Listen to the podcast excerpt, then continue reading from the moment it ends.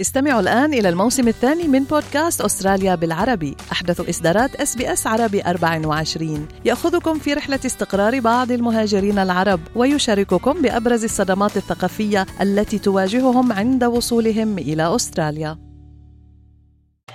أنتم برفقة SBS عربي 24 اكتشفوا المزيد من القصص العظيمة على sbs.com.au arabic. شهدت عواصم ومدن عدة حول العالم مظاهرات حاشدة أمس الأحد بمناسبة مرور مئة يوم على اندلاع الحرب بين إسرائيل وحركة حماس في قطاع غزة. دون وجود أي بوادر لقرب نهاية هذه الحرب الأشرس في الصراع الفلسطيني الإسرائيلي. وتعالت التظاهرات الداعمة لغزة بالمطالبة بوقف فوري للحرب. بينما طالب المتظاهرون الداعمون لإسرائيل بإطلاق سراح الرهائن المحتجزين لدى حماس.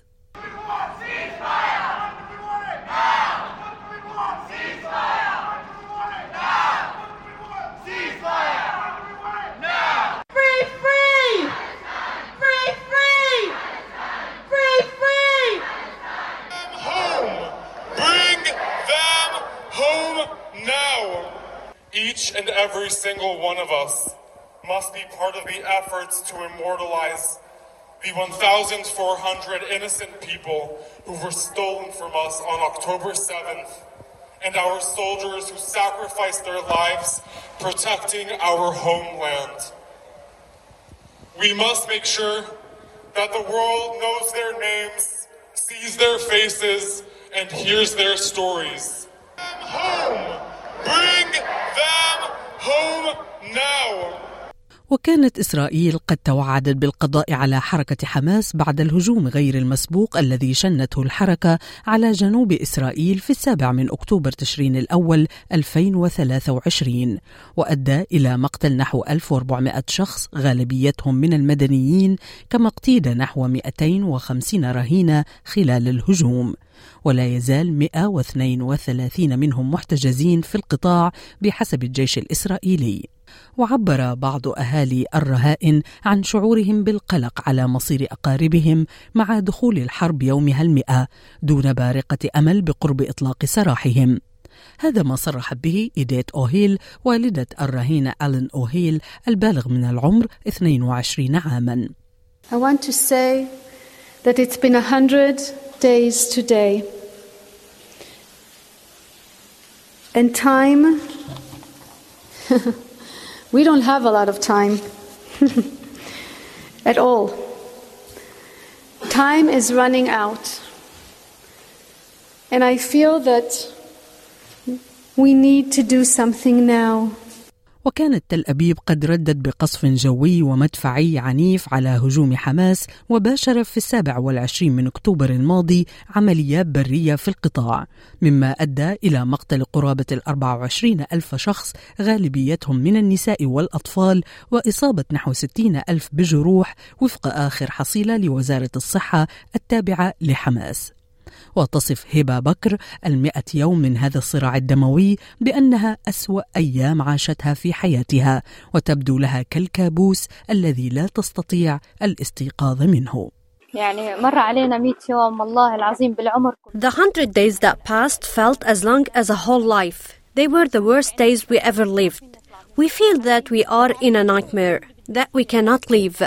We don't know what will happen next.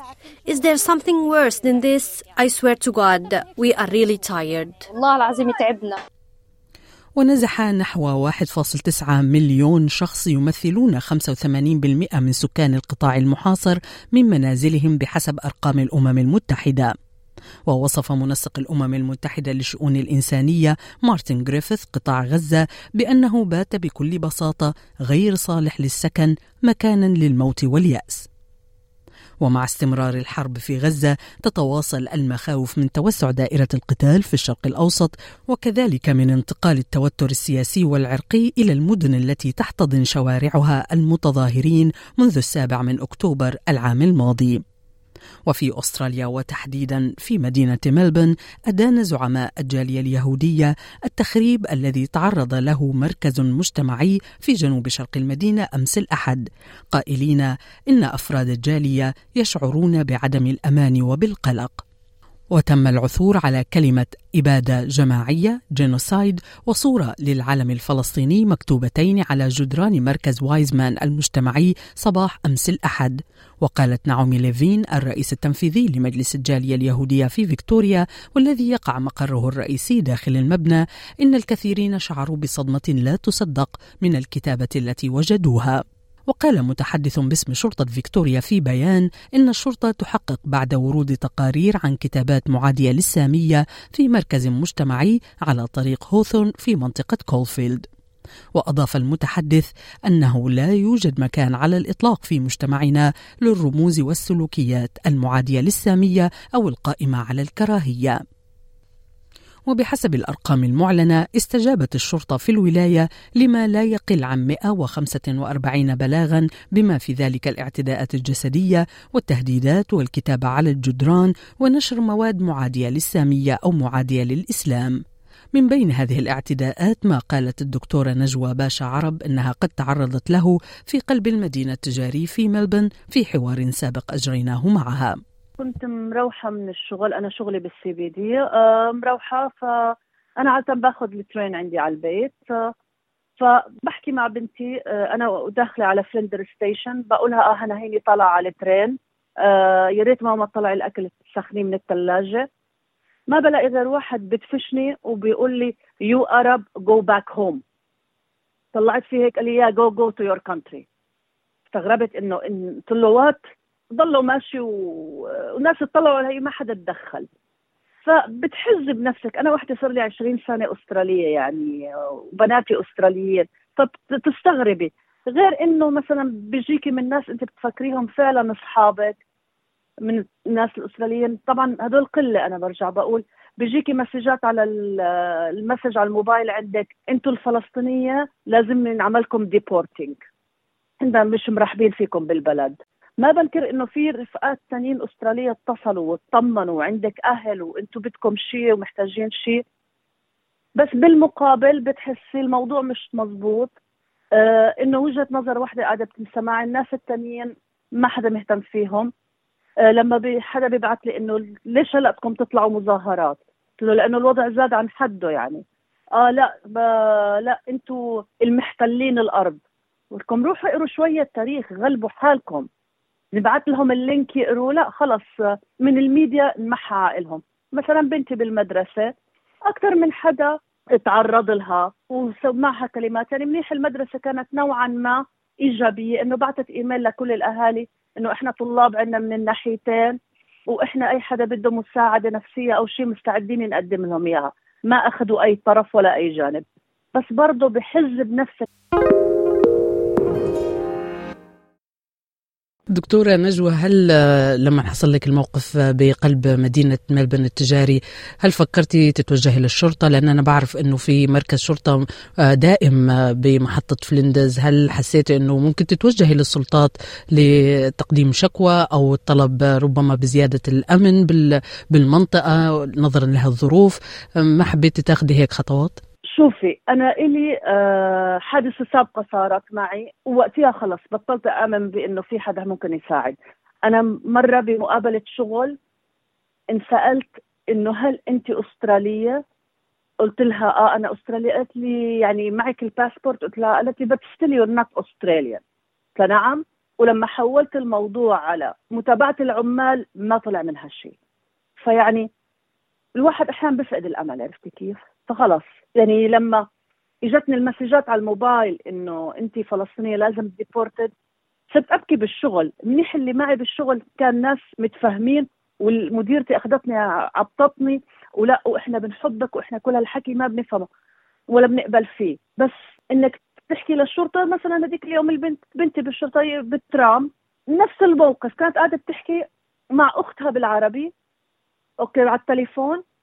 الشرطي بترك كل الترام وبيجي بيقعد جنبها. أول ما سمعها بتحكي عربي ترك كرسي وأجا قعد جنبها. أنا هلأ طبعا قلت لها لأ هو يمكن خايف عليكي protecting ولا هيك. بس أنا فاهمة. وكانت الحكومة الفيدرالية قد شددت مرارا وتكرارا منذ اندلاع الحرب في غزة على ضرورة الحفاظ على التماسك الاجتماعي.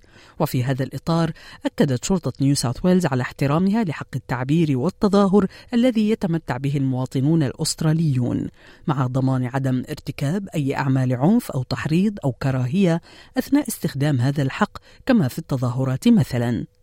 فلنستمع لمقطع من هذا الحديث الذي أجرته منال العاني مع المتحدث باسم شرطة نيو ساوث ويلز السيد طارق العيساوي. حرية التعبير آه، والرأي يحميها القانون آه، في أستراليا. ولكن بالتأكيد آه، الشرطة لن تتسامح مع أي يعني مع أي شخص يحاول الإساءة إلى أشخاص آخرين أو إن كان هناك في خطابات تدعو إلى الكراهية أو العنف أو السلوك المعادي آه، للأشخاص الآخرين في المجتمع الشرطه آه، ستكون حاضرة للقبض على أي شخص يشكل خطر على بقية أفراد المجتمع. نحن نحث أفراد المجتمع على العمل معنا لضمان مسيرات آمنة للجميع في جميع أنحاء ولاية نيو. شو الأشياء اللي من الممكن تكون مسموحة آه، خلال التظاهرات والأشياء الغير مسموحة أيضا؟ بالتأكيد يعني التعبير السلمي عن الرأي آه، يعني مضمون آه، حقوق المجتمع بذلك لكل شخص حرية التعبير وحرية الرأي ولكن ما لن نسمح به هو هو العنف أو الإساءة لأي شخص كان أو إن كان هناك في خطابات تدعو إلى الكراهية أو السلوك المعادي للمجتمع. الشرطة ستكون حاضرة للقبض على أي شخص يشكل خطر على آه، أفراد المجتمع أو يعتقد أنه آه، يمكن أن يتعدى على أشخاص آخرين بعنف أو بخطاب الكراهية الهيت سبيتش اللي إحنا يعني تعرف به في في سيدني نعم. أو السلوك المعادي للمجتمع غير المسموح الاعتداء على أي شخص غير المسموح خطاب الكراهية وغير المسموح بالتأكيد العنف نعم. نحن ندعم ونؤيد حق الفرد بالتعبير عن الرأي وحرية الرأي والتعبير ولكن هناك حدود وهي العنف والاعتداء على أي شخص بسبب تعبيره عن عن رأيه في في في هذه المواضيع. وفي مسعى منها لسد الثغرات القانونية التي قد يستغلها من يستخدم حرب غزة للتحريض على العنف والكراهية في أستراليا قامت نيو ساوث ويلز بسن قانون جديد يحظر الاعتداء والتشهير على أساس المعتقد أو الانتماء أو النشاط الديني. وفي حال الإدانة تحت طائلة القانون الجديد قد يتعرض مرتكب الجريمة للسجن لمدة تصل إلى ثلاث سنوات أو غرامة تتراوح ما بين 11 إلى 100 ألف دولار أسترالي. عن تفاصيل هذا القانون يقول المحامي سعود أبو السمن. أي شيء بحرض على الكراهية أو الإهانة أو التحقير أو السخرية بشدة كانت من شخص أو من مجموعة وأنا بدي أحكي هون كمان المجموعة تعريفها مش بس مجموعة من الناس المجموعة ممكن تكون مؤسسة معينة ممكن تكون جمعيات معينة ممكن تكون منظمات إلى آخره. فهذا كلياته إذا بتأدى إذا هذا كان ال الكلام اللي طالع بخصوص هذا الدين بسبب كراهية أو بسبب إهانة أو تحقير أو سخرية بشكل شديد هذا ممكن يتأدى تحت هذا مظلة هذا القانون. ومن الشغلات اللي اللي كمان لازم لازم نعرفها من ضمن هذا القانون الشغلة الأولى اللي هي بتكون ضمن الاتصالات أو المشاهدات اللي هي ممكن تكون شغلات مسموعة مشاهدة مطبوعة. وهذه الشغلات including printing, radio, video or online. هدول كل الشغلات اللي ممكن إحنا إذا سوينا فيها أو حكينا أو أو عملناها ممكن تؤدي لنا إنه نكون تحت طائله القانون. فهذه هذه أول وحدة. النقطة الثانية اللي هي اللافتات والأعلام آه والملابس كذلك اللي ممكن يشوفها الجمهور. يعني إحنا عرفنا إنه من أحد الشغلات اللي صارت اللي هي حرق الأعلام. آه، حرق الإعلام من الشغلات المسيئة جدا واللي ممكن يطالها القانون وممكن تكون من الشغلات الملموسة لأنها مشاهدة وممكن آه، آه، يعني يأخذ فيها آه، دليل واقعي بسرعة. فبدنا نلاحظ هاي الملاحظة إنه حرق الإعلام أو أو وجود آه، آه، شغلات بصور أو شغلات زي هيك هذه ممكن تكون من الشغلات المؤثرة. والشغلة الثانية اللي هي توزيع المنشورات أو تبادلها مع الأشخاص وتبادل المعلومات إذا كانت فيها إساءة للدين كان هذا المحامي سعود أبو السمن مختتما التقرير الذي أعددناه لكم مستمعين بمناسبة مرور مئة يوم على اندلاع الحرب بين إسرائيل وحماس دون وجود أي بادرة لقرب نهاية هذه الحرب الأشرس في الصراع الفلسطيني الإسرائيلي.